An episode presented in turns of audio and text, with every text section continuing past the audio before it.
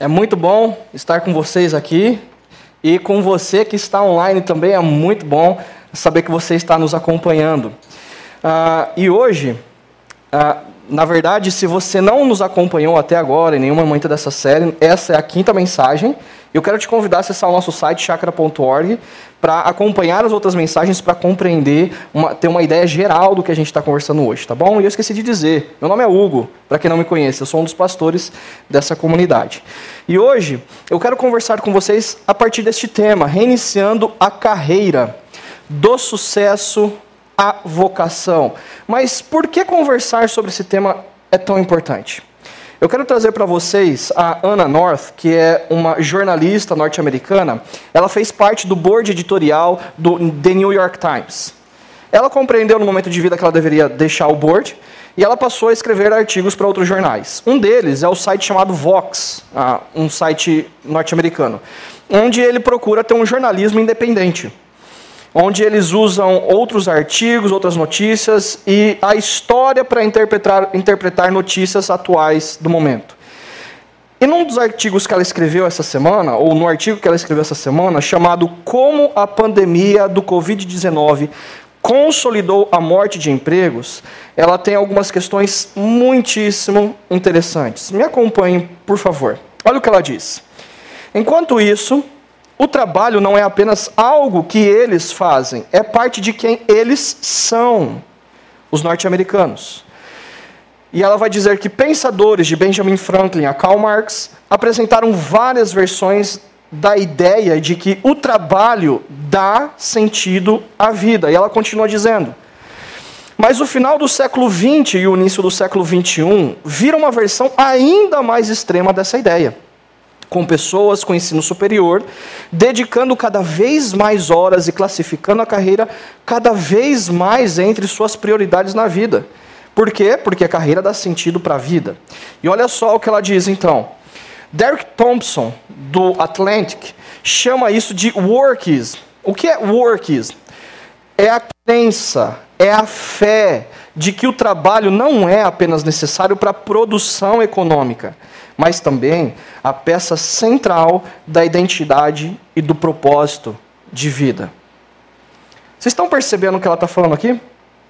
Ela está dizendo que existem narrativas, crenças na qual as pessoas têm fé, e essas grandes narrativas determinam o sentido, o propósito, o significado de suas vidas. E uma dessas grandes narrativas, Works, está dizendo que o trabalho é o centro da existência. Ele te dá propósito, significado, e se você quer ter sucesso, você vai encontrar por meio do trabalho. Agora, interessante que essas narrativas, elas competem entre si, especialmente no momento histórico que a gente tem vivido. Vou te dar um exemplo. Qual é o propósito da educação? Por um lado, uma narrativa, no momento atual que nós estamos vivendo, pode dizer o seguinte: você faz faculdade, você faz curso técnico, você faz pós-doc, você faz MBA, para qual propósito? Certo? Você ter um salário melhor no final das contas, você poder galgar melhor na sua carreira profissional, para você obter coisas no final das contas. Agora, se eu fizer essa pergunta, qual é o propósito da educação? Uma outra narrativa vai dizer que a educação ela faz com que nós não sejamos manipulados. Nós somos livres, podemos ser autênticos, escolher por nós mesmos o que nós queremos fazer por meio do trabalho. Percebam que as narrativas, elas moldam o sentido, o propósito, o significado de todas as coisas, inclusive do sucesso. Por exemplo, se eu perguntar para uma determinada narrativa qual é o sucesso de um profissional, essa narrativa vai dizer para nós que muito provavelmente é ele obter coisas, viajar o máximo que ele puder, ter uma conta bancária gorda. Agora, para uma outra narrativa, ela pode nos responder que o sucesso por meio do trabalho é você ser você mesmo é você ser independente do que qualquer pessoa pense. Você chegou lá. Você deu conta. interessante que ah, eu quero te levar a, a refletir na, segunda, na seguinte pergunta para você compreender em qual narrativa você está inserido. Pensa aqui comigo. Ah, o que é sinônimo de alguém bem sucedido na sua categoria profissional? Vou te ajudar mais ainda. Aonde você estaria se você fosse bem sucedido na sua carreira profissional? Percebe que dependendo da narrativa onde nós estamos inseridos, ela determina o que é o sucesso para nós. E qual é o propósito e o lugar do trabalho nas nossas vidas. Acontece que a pandemia chega, dá um chacoalhão nesse negócio e a gente passa a refletir se de fato o trabalho é a centralidade da nossa existência. Olha só o que a Ana afirma no seu artigo. Essa ideia, workism, sofreu um grande golpe durante a pandemia, com muitas pessoas questionando o papel exagerado que o trabalho desempenha em suas vidas. E ela vai dar o exemplo de um advogado que era sócio no escritório de advocacia, ele era dono e ele tinha lá a sua carreira já caminhando. Mas quando a pandemia chega, ele tem que trabalhar de casa e com isso ele começa a questionar por que, que ele trabalha tanto? Por que, que ele é escravo daquele negócio? Ele decide por abrir mão da sociedade e trabalhar numa empresa para ter maior qualidade de vida. A pandemia chega nas nossas vidas e ela dá um chacoalhão. E nós, pastores, temos o privilégio de conhecer várias histórias, histórias de vocês. Inúmeros de nós em exercendo a nossa vocação, fomos pegos pela eminência da morte. Alguns de nós tivemos que vender bens para podermos dar conta e continuar com, nosso, com, os nossos negócios. Alguns de nós perdemos clientes, perdemos bens. Alguns de nós até, inclusive, perdemos emprego.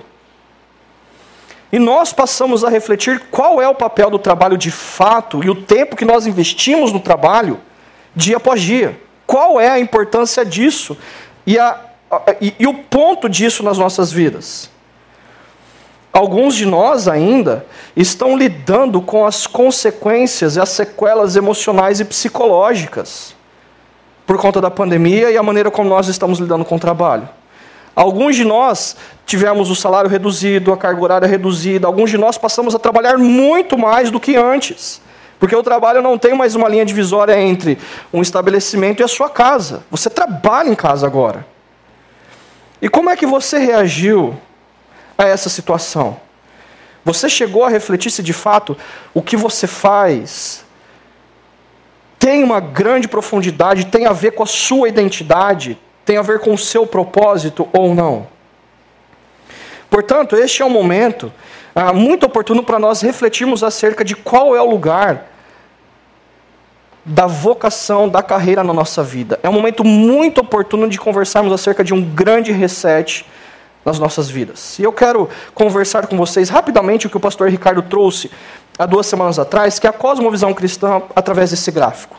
Nós temos a criação onde Deus, ele cria todas as coisas de maneira boa e perfeita. A boa criação de Deus, o trabalho já estava lá. Deus diz: sejam férteis, multipliquem-se, deem nomes aos animais, façam sociedade, façam a cultura, desenvolvam a tecnologia, façam sociedade. Estava aqui. Mas nós decidimos romper com Deus Criador. Nós optamos pela autonomia. Deus, nós faremos do nosso jeito, com os nossos valores, da nossa forma. E onde o pecado atingiu, ele estragou tudo. E o que o pecado atingiu não foi, não foi apenas os seres humanos, mas toda a boa criação de Deus. E nós, como seres humanos, passamos a usar da nossa vocação, do nosso trabalho, para abusar da terra da qual Deus nos deu. E ela passou a ser disfuncional, ela já não tem mais a capacidade de desenvolver toda a sua potencialidade. E nós passamos a usar do trabalho e de fazer sociedade também para usarmos pessoas. Porque nós pensamos mais em nós mesmos do que no outro, do que no próximo, de servir ao próximo. Essa é a nossa realidade. Deus então escolhe um povo do qual vai ser uma ferramenta em suas mãos para fazer a, a, a restauração de toda a sua boa criação. Por meio desse povo, que seria uma maquete do reino, Deus iria transformar toda a sua criação, restaurando ela. E o próprio Deus decide entrar na história, o próprio Jesus entra na história como o rei de toda a criação. E ele inaugura o seu reino com a sua vinda.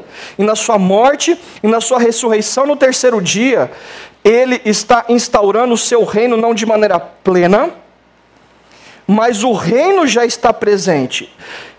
E o reino será plenamente estará plenamente entre nós na recriação de todas as coisas para onde a história está caminhando. Agora, nós nos encontramos nesse período histórico entre a ressurreição e ascensão de Cristo e a restauração de todas as coisas. A igreja ela é chamada para dar continuidade à missão de Deus na história, bem como a missão do povo de Deus na história, de restaurar, de consertar toda a boa criação de Deus. Nós nos encontramos nesse movimento, nesse momento. Perceba, a cosmovisão cristã, a narrativa bíblica, ela afirma ser a verdadeira história da humanidade. Embora existam outras narrativas culturais na qual nós estamos inseridos no meio delas, as escrituras afirmam ser a verdadeira história da humanidade. Dessa forma, é a narrativa bíblica quem determina para nós qual é o sentido, o propósito, o significado da nossa existência, e não é o trabalho. O sentido e o significado da nossa existência está na morte e na ressurreição de Cristo. Portanto, o nosso trabalho ele é meio para restaurar todas as coisas, participando com a missão de Deus na história.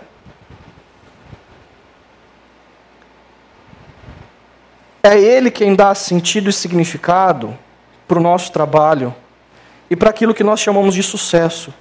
Não é a cultura. Olha só o que Mike Gorin, um teólogo canadense, diz acerca do que Deus está fazendo na história. A salvação bíblica é abrangente em seu alcance e restauradora em sua natureza. O propósito de Deus na salvação é restaurar a totalidade da vida da humanidade, no contexto do quê? de uma criação renovada. Deus não está salvando apenas alminhas. Deus está salvando toda a sua boa criação, inclusive a vida humana. E ele continua: se cremos que Jesus é o Senhor, precisamos dar testemunho acerca do senhorio de Cristo em todas as áreas da vida e cultura humanas. Portanto, a minha vocação, a sua vocação, ela é abrangente tanto quanto a salvação de Cristo sobre toda a natureza, porque nós somos ferramentas de Deus para a restauração do universo nesse momento histórico. Assim, olha só o que Jenny Veith vai dizer falando sobre vocação. Acompanhem comigo. A vocação tem a ver com a providência de Deus. O que isso significa? Como ele governa e cuida da sua criação, operando através dos seres humanos. Deus está cuidando da criação dele por meio de médicos, engenheiros, músicos, programadores, enfermeiros, professores universitários, operários de fábrica, psicólogos. Deus está cuidando da sua boa voca... da sua boa criação por meio de homens e mulheres num momento histórico. Aí ele continua dizendo o seguinte: a doutrina, a doutrina da vocação traz o evangelho à vida corriqueira. Ela transfigura as rotinas banais da vida diária, cobrindo-as de propósito, significado espiritual da, e da própria presença de Deus. Olha que lindo! Quando nós reduzimos a nossa vocação a partir de uma narrativa ah, onde você exerce a sua vocação para ter coisas, ou quando uma outra narrativa diz que você é aquilo que você faz por meio da sua vocação, você reduziu a sua vocação. Agora, olha só a narrativa bíblica que linda! Ela está dizendo que quando você, na vida corriqueira, está cozinhando, fazendo planilha, atendendo um cliente, liderando uma equipe, fazendo um projeto, Deus está presente através da sua vida. Deus está dando a você propósito para aquilo que você está fazendo. Ele está dando significado espiritual porque você não está meramente cozinhando, dando uma aula, fazendo um projeto, fechando uma conta. Não. Existe um grande significado espiritual e Deus está presente naquilo que você está fazendo. Isso é lindo. A nossa vocação é tão abrangente quanto a salvação do que Deus está realizando na história. Perceba que quando a narrativa bíblica molda as nossas mentes, molda o nosso coração, nós compreendemos que nós somos chamados por Deus em Cristo, de tal forma que nós vivemos com tamanha intensidade e seriedade, que nós vamos manifestar o reino de Deus na história, neste momento. E dito isto, eu quero conversar com vocês a partir do Gênesis 41, que é onde narra o momento em que, Moisés, em que José se torna governador do Egito. Lá em Gênesis 41. José, ele, vai exercer, ele tem três características no exercício da sua vocação: excelência, sofrimento e serviço. Olha só como ele lida com excelência. Moisés ele vai dizer o seguinte, lá no verso 46 do capítulo 41. José tinha 30 anos de idade quando começou a servir ao faraó, rei do Egito. Por que, que Moisés, o autor do livro de Gênesis, está dizendo isso para nós? Por que, que ele vai dizer que tem 30 anos de idade? Só para falar que é novo? Não, não. Você precisa ter em mente, ah, rapidamente, o cronograma da história de José. E eu vou passar bem rápido por causa do nosso tempo. José, lá em Gênesis 37, começa a história dele, lição de casa, lê a partir de Gênesis 37 até o final de Gênesis. É, ele é um filho predileto entre 11 irmãos. Ele é o último dos 11. E ele é um filho predileto. O pai dele faz questão de que os irmãos saibam que ele é o filho predileto. Então, seus irmãos têm raiva e ciúmes e o vendem. Ele vendem a uma caravana de ismaelitas. E a caravana de ismaelitas o vendem no Egito para Potifar. Ele se torna escravo, ele tem um dono agora. Ele não é mais o filho abastado, ele não é mais o almofadinha que tinha tudo que o pai dava para ele. Não. Ele é um escravo agora. E José, a, a, Potifar, ele é um oficial militar do Egito. E ele passa a trabalhar lá. Ele se dá bem, e resumindo a história, a esposa de Potifar faz uma proposta sexual para ele, ele nega. E ela cria uma narrativa, ela diz assim: esse hebreu tentou abusar de mim. O que, que acontece? Ele é levado para a prisão real. Ele é um prisioneiro, ah, inimigo do rei, inimigo do faraó. E o que, que resta para alguém que está numa prisão como inimigo do rei? Morrer. Ele não vai fazer mais nada na vida. Acontece que na prisão ele interpreta o sonho do copeiro e do padeiro real, e depois ele é esquecido novamente. Então o faraó tem dois sonhos, onde sete vacas gordas são comidas por sete vaga, vacas magras, e sete espigas rechonchudas de trigo são comidas por sete espigas mirradas de trigo. E ele é chamado para interpretar, interpretar o sonho de faraó, neste momento. E ele diz: são sete anos de grande fartura e sete anos de grande sequidão, de grande fome tanto que as pessoas não vão se lembrar do momento de fartura. E é neste momento que então Moisés está contando para nós que José tem 30 anos de idade. De 17 anos a 30 anos se passaram 13 anos. Agora o ponto é como José lida, sendo uma almofadinha que se tornou, se tornou escravo, que se tornou prisioneiro real, e então ele se torna governador do Egito, da maior potência mundial daquela época. Como ele lida com a excelência? Como ele lida com a sua vocação? Preste atenção enquanto ele é prisioneiro. Olha só. Moisés vai contar para nós, a intenção dele não é falar dos sentimentos de José, ok? A intenção de Moisés é contar para nós como José reage e participa do que Deus está fazendo na história. Ele diz o seguinte: O Senhor estava com José, de modo que este prosperou, foi bem sucedido e passou a morar na casa de seu senhor egípcio. Ele não mais mora com os outros escravos, ele mora agora na casa do seu senhor. Quando este percebeu, quando Potifar percebeu que o Senhor estava com ele e que o fazia prosperar em tudo o que realizava, agradou-se de José e tornou administrador. Olha aqui a vocação de José, administrador de seus bens. Potifar deixou a seu cuidado a sua casa e lhe confiou tudo o que possuía: a casa e os negócios. José administrava tudo. No momento de, de, de desilusão com seus irmãos, de frustração, talvez de vingança com seus irmãos, Moisés não conta para nós, ele passa a optar como escravo, a administrar com muita qualidade, excelência, integridade o que está diante das suas mãos. Potifar vê, Deus o abençoando o trabalho de José, e ele contrata José não só para ser um mero administrador, mas ele administra os outros escravos que estão debaixo dele, e ele administra os outros egípcios que estão debaixo dele. E aí vem a, a história a, da, da, mentira que a esposa de Potifar, Potifar conta. Ele é preso. E como ele reage na prisão? Olha só, capítulo 39 ainda. José ficou na prisão, mas o Senhor estava com ele e o tratou com bondade, concedendo-lhe a simpatia do carcereiro. Por isso, o carcereiro encarregou, de novo, colocou nas mãos de José, de todos os que estavam na prisão, e ele se tornou responsável por tudo, administrador, o que lá sucedia. Por tudo o que estava na prisão. O carcereiro não se preocupava com nada do que estava a cargo de José. José poderia pensar o seguinte: Deus, o que, você está fazendo na minha história? Eu não estou entendendo nada. Eu tinha tudo na casa do meu pai, eu me dediquei na casa de Potifar e agora eu estou aqui. Mas o propósito de Moisés não é falar dos sentimentos, é de falar como ele reage a esse momento. E ele passa a lidar com excelência, com integridade, com relevância, mesmo na prisão, a tal ponto de que o carcereiro não tem medo de José libertar um dos presos ou ele mesmo sair fugido. José lida com excelência.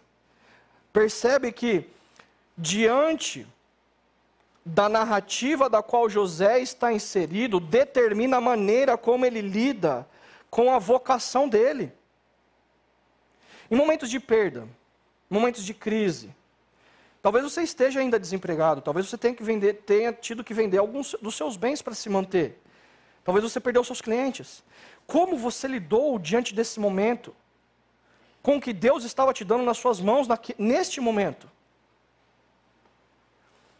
Moisés, porque ele cria que Deus estava conduzindo toda a história macro e da sua vida pessoal, ele opta por se manter com excelência diante da sua vocação. É por isso que ele vai manter a mesma excelência quando ele se, torna, se torna governador no Egito. Ele tinha 30, 30 anos de idade. Ele se ausentou da presença do faraó e foi percorrer todo o Egito. O que, que ele foi fazer? Ele foi administrar. Ele pegou o Google, Map, Google Maps, viu a, todo o Egito, viu as melhores regiões para plantar trigo, chamou, fez licitação de construtoras, contratou uma empresa de RH para contratar funcionários. E ele falou: gente, vamos plantar e vamos colher, porque é o que tem para a gente fazer. E ele administrou todo o Egito. E durante os sete anos de fartura, a terra teve grande produção. José recolheu todo o excedente dos sete anos de fartura no Egito e o armazenou nas cidades. Em cada cidade ele armazenava o trigo colhido nas lavouras das redondezas. Assim, José estocou muito trigo como areia do mar. Tal era a quantidade que ele parou de anotar porque ia além de toda a medida. Olha que fantástico. José ele não lida com excelência quando ele se torna governador. Ele lida com excelência quando ele é escravo, quando ele é prisioneiro e também quando ele é governador, porque o sucesso dele não está sendo definido pela cultura egípcia. O sucesso dele está sendo definido pela narrativa bíblica de um Deus que está conduzindo a história e o vocacionando para aquele momento, independente do contexto externo. Excelência na Bíblia não é ser workaholic. Não é o quanto você ganha, não é o quanto você trabalha, não é o quanto de diploma você tem. Excelência nas Escrituras é compreender em qual história você está inserido. E então exercer os princípios e valores de Deus por meio da sua vocação, porque Ele está restaurando todas as coisas por meio de você. E se José lida com excelência, mas ele lida com excelência também em meu sofrimento. O verso 50 em diante vai dizer o seguinte: Antes dos anos de fome, Azenate, filha de Potífera, sacerdote de On, deu a José dois filhos. Então preste atenção ao seguinte: Potífera é o nome de um homem, e Potífera ele é sacerdote de On. On é onde ficava um, um templo, ou os templos dos deuses egípcios. Potífera era da elite religiosa. E ele dá sua filha Zenate em casamento a José. E olha só o que acontece. Ao primeiro filho, José deu o nome de Manassés, dizendo: Deus me fez esquecer todo o meu sofrimento e toda a casa de meu pai. Ao segundo filho, chamou Efraim, dizendo: Deus me fez prosperar na terra onde tenho sofrido. E o interessante é que, embora José esteja no Egito, o Egito não determinou quem José é. Ele dá o nome dos seus filhos nomes hebreus. Manassés significa aquele que faz esquecer. E ele aplica: Deus me fez esquecer do sofrimento e do que a família do meu pai me causou. Efraim significa frutífero. Deus me fez frutífero, próspero, bem-sucedido na terra do meu sofrimento. Aqui é onde Moisés está dizendo para nós que José está expressando a sua dor e o seu sofrimento. Como? José compreende que os seus irmãos o, o, o, o, prejudicaram, ele compreende que ele foi escravo, ele compreende que ele foi prisioneiro esquecido lá, no entanto, Deus não o abandonou. Deus o fez esquecer o sofrimento, Deus o fez frutífero em meio ao sofrimento. Perceba que José, ele se derrama diante de Deus porque ele confia que Deus, que está conduzindo toda a história para uma grande restauração, não se esqueceu da história, das dores, das ansiedades, do sofrimento dele. E ele se derrama diante de Deus. Agora, como você tem derramado a sua vida diante de Deus? Por exemplo, nós pastores conhecemos algumas histórias. E alguns de vocês, especialmente no ano passado, diziam: Pastor, eu não sei como eu vou virar a semana eu não sei como eu vou virar um mês. E aí, de repente, vinha um cliente, fechava um contrato, fechava um negócio, vendia alguma coisa, virava semana. Eu não sei como eu vou virar um mês. Chegava um cliente, fechava um contrato, vendia um negócio, virava um mês. E dava para pagar exatamente aquela semana, dava para pegar exatamente aquele mês.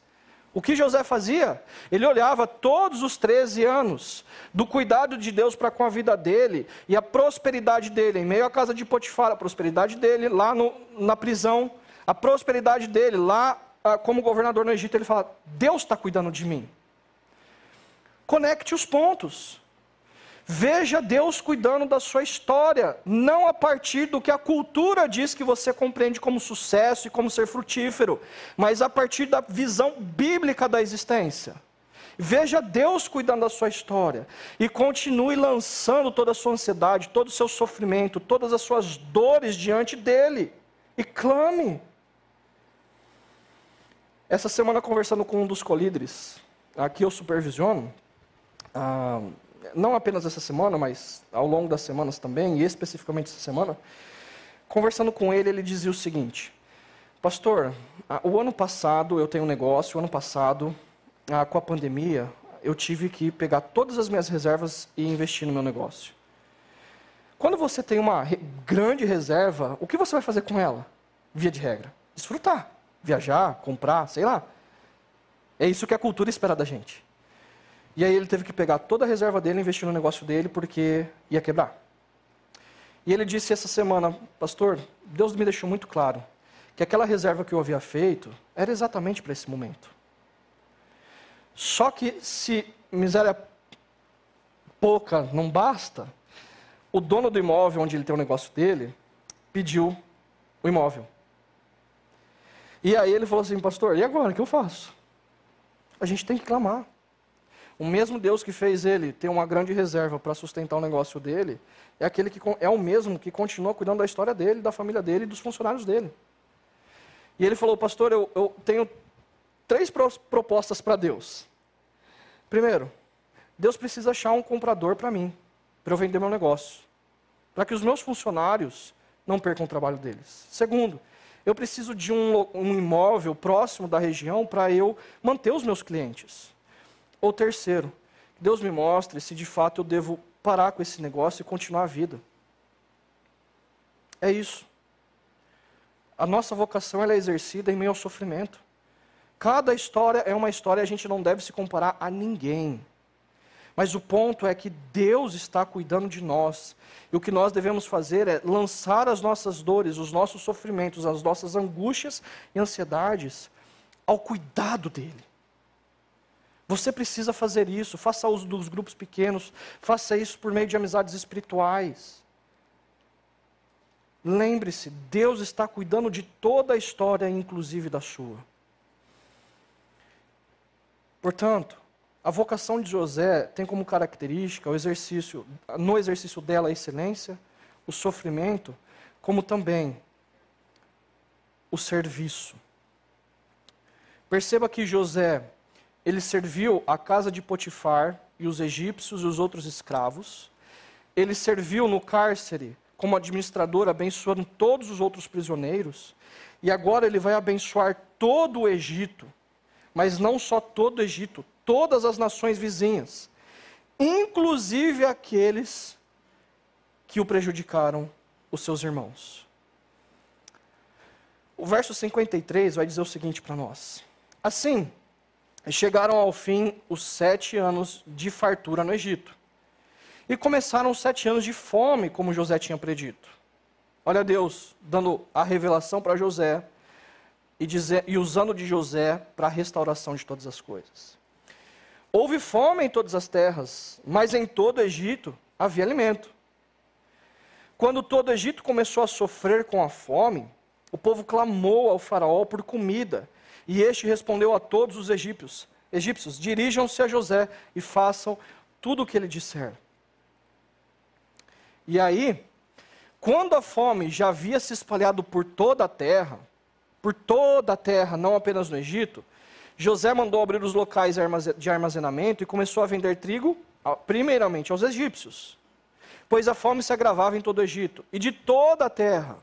Vinha gente ao Egito para comprar trigo de José, porque por quanto a fome se agravava em toda a parte. Existem, existem registros históricos egípcios que houve uma grande fome, a tal ponto dos egípcios praticarem canibalismo, porque era muito grande a fome. Me parece que José estancou até o último segundo para vender trigo para os egípcios. Então percebam que o que José está fazendo é compreendendo que o exercício da sua vocação não é para sucesso próprio, mas é para o exercício do serviço ao próximo. Se José fizesse, cresce que ele fizesse parte ah, de uma narrativa egoísta, ele iria dizer o seguinte: não, agora eu posso prejudicar então Potifar, a esposa dele, eu posso prejudicar aqueles que me esqueceram na prisão, inclusive eu posso prejudicar os meus irmãos que me causaram tanto mal. Ah, e assim, como governador do Egito, quem quer competidores? Eu posso diluir as outras nações a nada, porque eu tenho trigo e eles não. Mas José compreende que a vocação dele é moldada pela grande história da humanidade, onde Deus está restaurando todas as coisas, por meio da nossa vocação. Então ele, com grande excelência, acumula muito trigo, em meio ao sofrimento, e agora chegou o momento de servir ao próximo, inclusive aqueles que o tinham prejudicado. Encurtando a história, os seus irmãos vêm até o Egito para comprar comida, porque lá em Canaã, onde eles moravam, não tinha mais. E eles se deparam com José. O que José faz? Ele perdoa os seus irmãos. E olha só o que José vai dizer aos seus irmãos: Deus me enviou à frente de vocês. Para quê? Para lhes preservar um remanescente nesta terra aquilo que Deus havia prometido lá para Abraão, porque José compreende que ele faz parte dessa história, e para salvar-lhes a vida com grande livramento, para salvar-lhes com muita gente. José tinha compreensão de que sua vocação não era para si mesmo, mas era para o serviço do próximo, preservando e salvando o próximo. E perceba que José sacrificou mais de 20, 30 anos da sua vida, não de maneira voluntária. Mas o nosso próprio Deus, o Novo Testamento diz que ele entrou na história. O Deus Todo-Poderoso, rico, eterno, entra na história e se torna frágil, se torna limitado como ser humano, temporal, pobre, para servir a humanidade, para servir a mim e a você, para restaurar todas as coisas. E quando ele morre e ressuscita no terceiro dia, e você crê nisso, ele envia do seu Espírito para habitar em mim e você, e o próprio Deus, o Espírito, nos envia para exercermos a nossa vocação de tal forma que nós preservemos e salvemos a vida de muitos no momento histórico onde a gente está vivendo. Deus tem nos chamado para servirmos por meio da nossa vocação o próximo advogados, médicos, dentistas, professores, programadores, designers, músicos, mães, pais, avós, avós, filhos. Deus tem chamado vocês para preservar e salvar a vida de muitos por meio da sua vocação.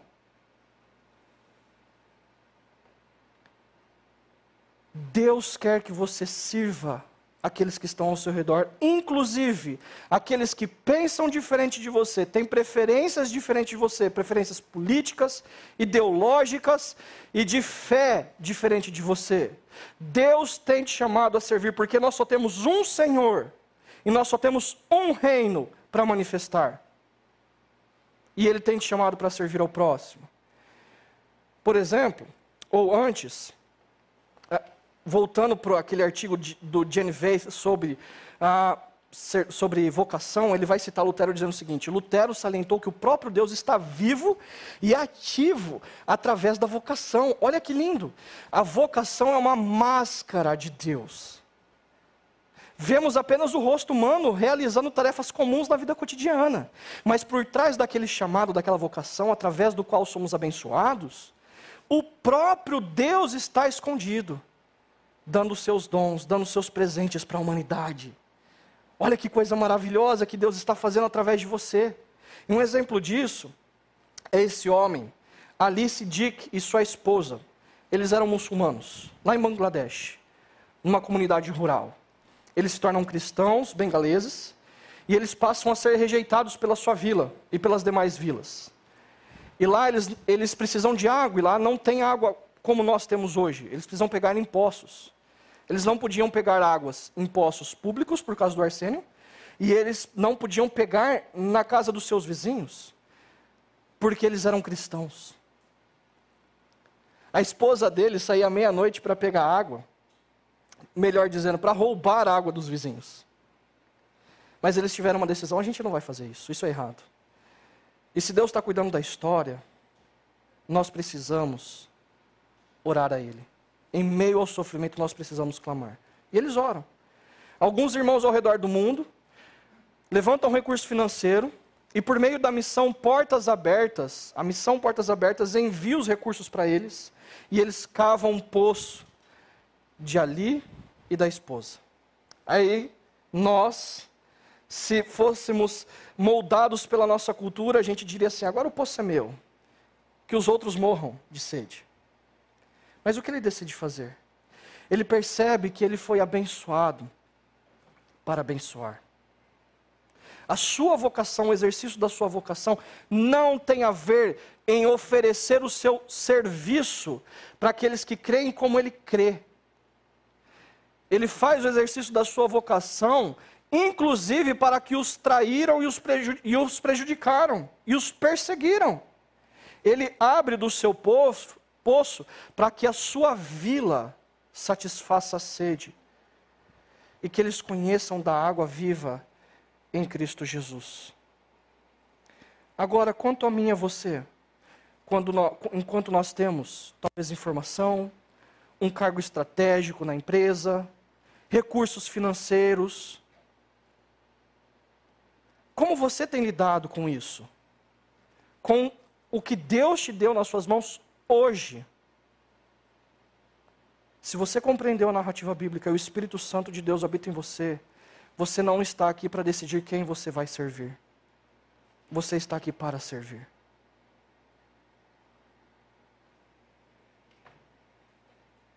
Para nós refletirmos e praticarmos. Segundo a cosmovisão cristã, qual é o propósito da sua área de atuação na missão de Deus?